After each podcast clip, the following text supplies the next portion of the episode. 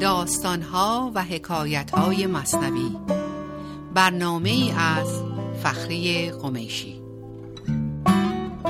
میشنوید ای دوستان این داستان. خود حقیقت نقد حال ماست آن. دانه معنی بگیرد مرد عقل ننگرد پیمانه را گرگشت با عرض سلام فخری قمیشی هستم. چهارشنبه دیگه با داستان دیگری از مصنوی معنوی از رادیو بامداد شمال کالیفرنیا. قصه هوشیار سازد قصه خواب آورد. در جهان هر داستانی را حسابی دیگر است. داستانی که برای امروز در نظر گرفتم داستان صدر جهان بخارا از دفتر ششم بیت سی و هفت بخارا یکی از شهرهای بسیار آباد آن دوران بود و در این داستان ما صحبت از حاکمی هست که بسیار خوش سیما و خوش سیرت بود. به نهایت سیرت نیکویی داشت و همه زندگی خودشو وقف دستگیری و خدمت به خلق مخصوصا نیازمندان کرده بود. هر روز صبح محتاجان و نیازمندان در شهر در مسیر اون صف میبستن و صدر جهان با روش خاص خودش احتیاجات اونا رو برآورده می‌کرد. برای این کار خودش دو تا قانون گذاشته بود. یکی اینکه هر روز رو مخصوص یک گروه خاصی کرده بود. مثلا یه روز بیوه زنان یه روز مریضا یه روز فقیهان تنگ دست یه روز نمی‌دونم و هر شکلی نیازمندان گروه های مختلف روز خاص خودشونو داشتن. دومی قانونش هم این بود که بایستی کسانی که در مسیرش می به هیچ وجه درخواستشون رو زبانی بیان نمی کردن. ولی صدر جهان با اون سعه صدری که داشت خودش با اون وسعتی که در نهادش بود خودش حاجت اونها رو می‌خوند و حدس می‌زد و بهشون به اندازه احتیاجشون چیزی می‌داد چه می‌دونم پولی سکه ای طلا یه چیزی بهشون می‌داد در حد احتیاجش. یکی از همین روزها که طبق روال معمول شروع کرد و عبور می‌کرد در شهر و یک گروهی ایستاده بودن که روزشون بود یه پیرمردی بدون رعایت این دو قانون که آیا نوبت اون روز مال او هست و یا اینکه باید سکوت بکنه اومد و جلوی اسب صدر جهان رو گرفت و با حالت بسیار پرخاشگرانه بهش گفت که به من گرسنه چیزی عطا کن. صدر جهان طبق قانون خودش توجهی نکرد و رد شد از جلوش پیرمرد چند قدم اونورتر دوباره جلوی اسب صدر جهان رو گرفت و دوباره با صدای بلند و با پرخاش درخواست خودش رو تکرار کرد. و برای دومین بار هم بهش محل نگذاشت صدر جهان رو رد شد. سومین بار که دوباره رفت و این کار رو انجام داد صدر جهان ایستاد و خندش گرفت. ایستاد و بهش گفت گفت بسی بیشرم پیری ای پدر. پیر گفت از من توی بیشرمتر. که این جهان خوردی و خواهی تو زتم کان جهان با این جهان گیری به جمع. سعد جهان برگشت بهش گفت تو بسیار پیرمرد گستاخی هستی. بیشرم اینجا معنی زشتی نداره. یعنی بسیار گستاخی بسیار پرخاشگر هستی. و پیرمردم بلافاصله بسیار حاضر جواب بود. پیرمردم بلافاصله برمیگرده بهش میگه از من توی بیشرمتر میگه همون جواب برمیگردونه بهش. بعدم دلیل میاره بهش. میگه که تو این جهان رو به اندازه کافی تو این زندگی معمولی تونستی پول و ثروت و اعتبار و نمی‌دونم عشق و علاقه همه رو جمع کردی تو کاسه خودت. هم پول داری هم شهرت داری هم محبوبیت داری. حالا می‌خوای از این پولی که خدا بهت داده یه خوردش هم به عنوان خیرات و صدقات. به ما بدبختا بدی و اینجوری بهشت خدا رو هم بخری. تو دیگه خیلی واقعا نامردی. هم این جهان و هم اون جهان رو می‌خوای به نام خودت بکنی یا سند بهشتم به اسم خودت بزنی. با این حرفی که این پیرمرد می‌زنه صد جهان خندش می‌گیره. از این برداشت و تفسیری که از کارش می‌کنه این پیرمرد و خندش می‌گیره و طبق قانون خودش عمل نمی‌کنه. برخلاف قانون خودش سکه یا مقدار زیادی پول و این حرفا میریزه جلوی این پیرمرد و رد میشه. خندهش آمد مال داد آن پیر را. پیر تنها برد آن توقی را. پیرمرد تنها کسی بود که تونست این عطیه و این چیز رو دریافت بکنه از صدر جهان. تا حالا کسی نتونسته بود از این طریق چیزی به دست بره. این بار اولی بود که این پیرمرد همچین چیزی گیرش اومد. غیر آن پیر ایچ خواهنده ای از او نیم حب زر ندید و نه تسو. میگه تا, تا اون موقع هیچ این ایچ یعنی هیچ. دیدین در کلام مولانا ما خیلی با این کلمات که شبیه اون کلمه که ما می‌شناسیم برخورد می‌کنیم. به غیر از اون تا حالا هیچ آدم دیگه ای خواهنده دیگه ای همچین چیزی نصیبش نشده بود. حتی به اندازه نیم حبه زر و نه تسو. تسو هم این یک واحد وزن بوده در اون, در اون زمان در اون موقع. تسو به اندازه چهار جو وزنش بوده. و میدونینم که در اون زمان که سنگ ترازو نبودش برای وزن کردن طلا از جو استفاده می‌کردم. مثلا توی کفه ترازو یه دانه جو میذاشتم و اون ورش طلا و این بنزه چهار جو تسو تصو بنزه چهار جو بوده. حالا این توضیحات هم برای اطلاعات بیشتر میگم خدمتتون. خلاصه میگه تا اون موقع هیچ کس حتی به اندازه یه تسوی نیم حبه هم زر به این شکل از صدر جهان دریافت نکرده بود. خب این قضیه گذشت و یه دفعه دیگه که نوبت روز نوبت فقیهان بود یک فقیه بیچیز ولی تما یادتون باشه روی این لغت. بیچیز تما اومد تقلید بکنه از این پیرمرد پرخاش جوی اون روزی و روزی که نوبت فقیهان بود و این نوبتش بود وای میسته و باز با صدای بلند فریاد می‌کنه که به من چیزی بده. خب صدر جهان باز طبق معمول خودش هیچ محل نمی‌ذاره و رد میشه. کرد زاری ها بسی چاره نبود. گفت هر نوعی نبودش هیچ سود. خیلی اون روز هی دو سه بار میره حرفشون می‌زنه و کار نمی‌کنه. گریه می‌کنه داد می‌زنه بد اخلاقی می‌کنه درخواست می‌کنه.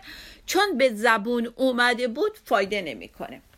خب اون روز تموم میشه و این فقیه تماه چیزی گیرش نمیاد تا اینکه روز بعد روز مثلا مریضا بود. روز دیگر با رگو پیچید پا ناکسن در صف, صف قوم مبتلا. میگه روز بعد که روز مریضا و مثلا معلولین و اینا بود تخته ها بر ساق بست از چپ و راست تا, تا گمان آید که او اشکست پاس. می‌بینه روز نوبت خودش که چیزی گیرش نیمد فردا که روز نوبت همین مریضا و علیلا بوده چند تا تخته و پارچه کهنه و اینا به پاش میبنده و جوری نمودار می‌کنه خودش که پاش شکسته میره وای میسه تو صف اونا بازم صدر جهان میشناستش و بهش چیزی نمیده. چون که عاجز شد ز صد گونه مکید چون زنان او چادری بر سر کشید. روز دوم کار نمی‌کنه روز سوم میره تو گروه بیوه زنا. تو گروه بیوه زنا که قرار می‌گیره چادر سرش می‌کنه دیگه که شکل بیوه زنا بشه. وقتی که چادر سر می‌کنه و میره قاطی زنها میشه و طبق باز روال دستشو از چادر بیرون نمیاره. همونطوری دستشو با چادر میاره جلو ولی حالا از قد و قوارش از هر چیزی یا از اون هوش برتر صدر جهان شناخته میشه. بازم بهش چیزی تعلق نمی‌گیره. در میان بیوگان رفت و نشست سر فرو افکند و پنهان کرد دست. هم شناسیدش ندادش صدقی در دلش آمد زهرمان حرقی خلاصه بازم صدر جهان میشناستش و بازم چیزی بهش نمیده. دیگه اینجا بود که این فقیه تما آه از نهادش بلند میشه و به قول معروف جیگرش آتیش می‌گیره. انگار یک سوزشی یک درد شدیدی در همه وجودش رخنه می‌کنه. چون دیگه این آخرین گروه بوده و اون روزم موفق نمیشه. خب تا اینجای داستان رو داشته باشیم. بریم یه آهنگ گوش کنیم. برگردیم تا بقیه داستان رو براتون بگم. با ما باشید.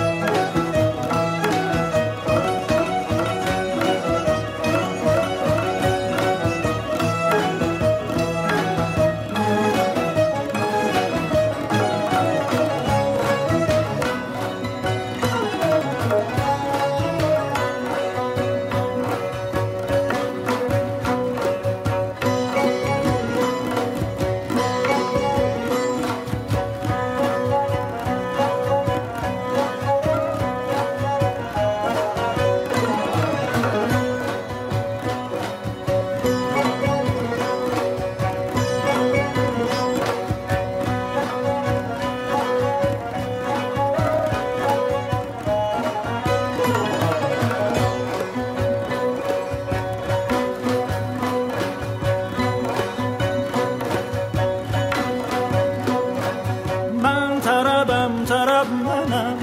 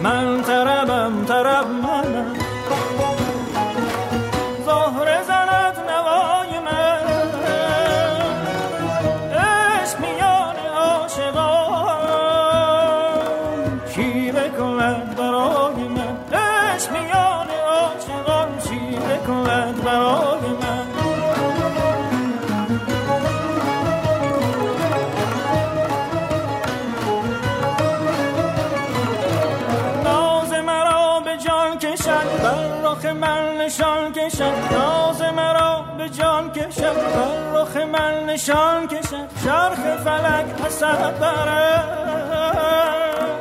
زون چه کند به جای من؟ زون چه کند به جای من؟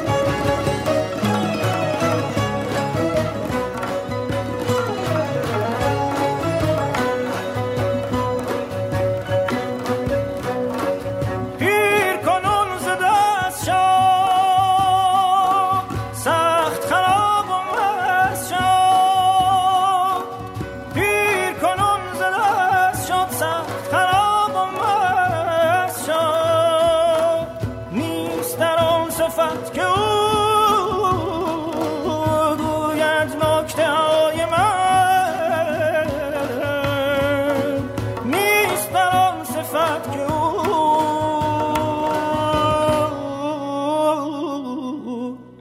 گوید نکته های من.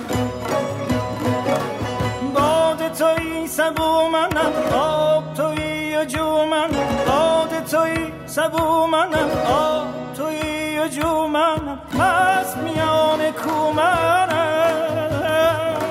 ساقی من سقای من. ساقی من سقای من.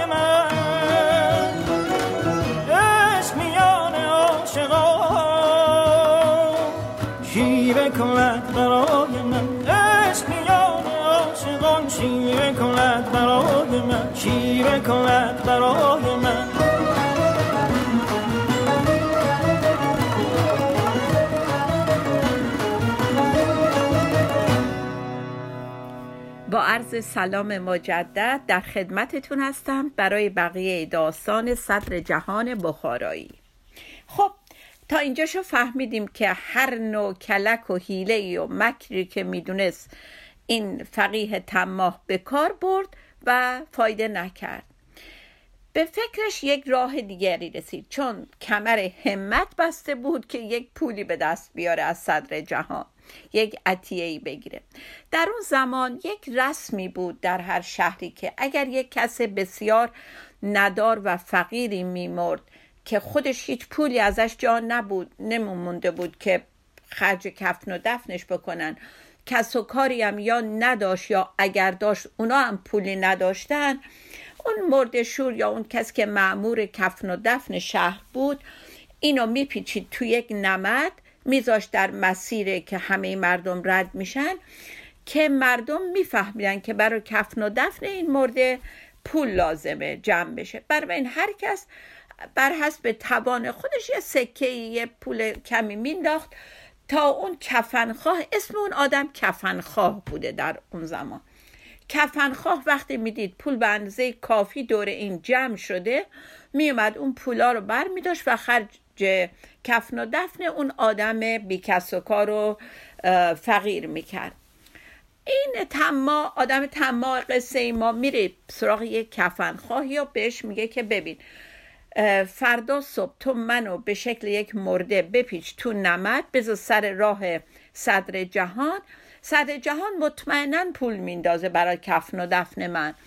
بعد از اونجایی که تو احتیاج نیست منو خاک کنی یا بری کفنی بخری هرچی پول ریخته بود نصف می‌کنیم با هم. نصفش برا تو نصفش هم برا من. کفن خواهم که از اون تماتر بود. گفت خود خب چه بهتر بدون زحمت یه پولی گیرم میاد. رفت او پیش کفن خواهی پگاه که بپیچم در نمد. نه پیش راه. هیچ مکشالب نشین و مینگر. تا کند صدر جهان اینجا گذر. ولی قانون رو بهش میگه. میگه منو وقتی گذاشتی اونجا سر راه هیچ حرف نزن دهانتو باز نکن حرفی نزن تا صدر جهان رد بشه. بو که بیند مرده پندارد به زن.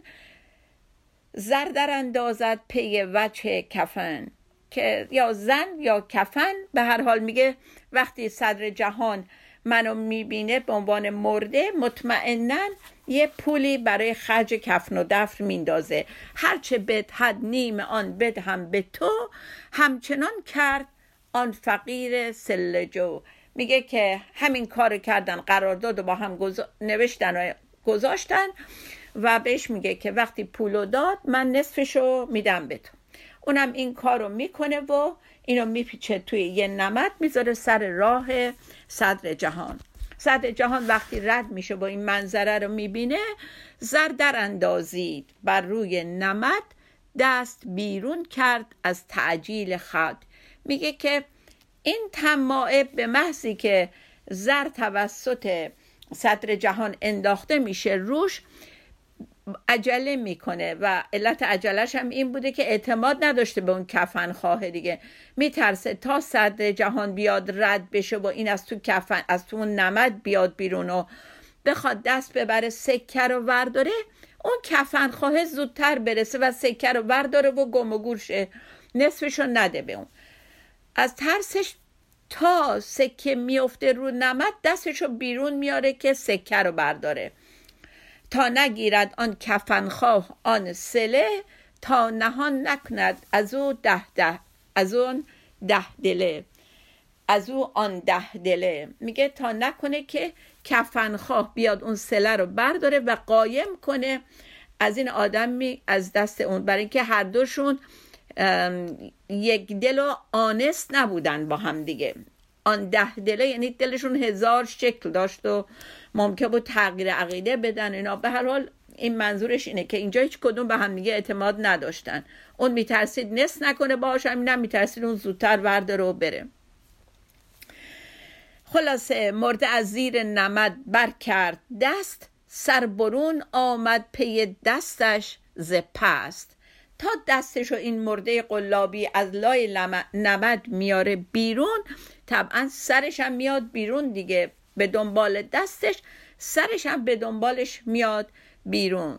وقتی که سرش میاد بیرون صدر جهان طبعا صورتش رو می‌بینه و میشناستش. و این مرد حریص که دیگه به هر حال به پولش رسیده بوده با پررویی و گستاخی بلند میشه جلو صدر جهان و گفت با صدر جهان چون بستدم.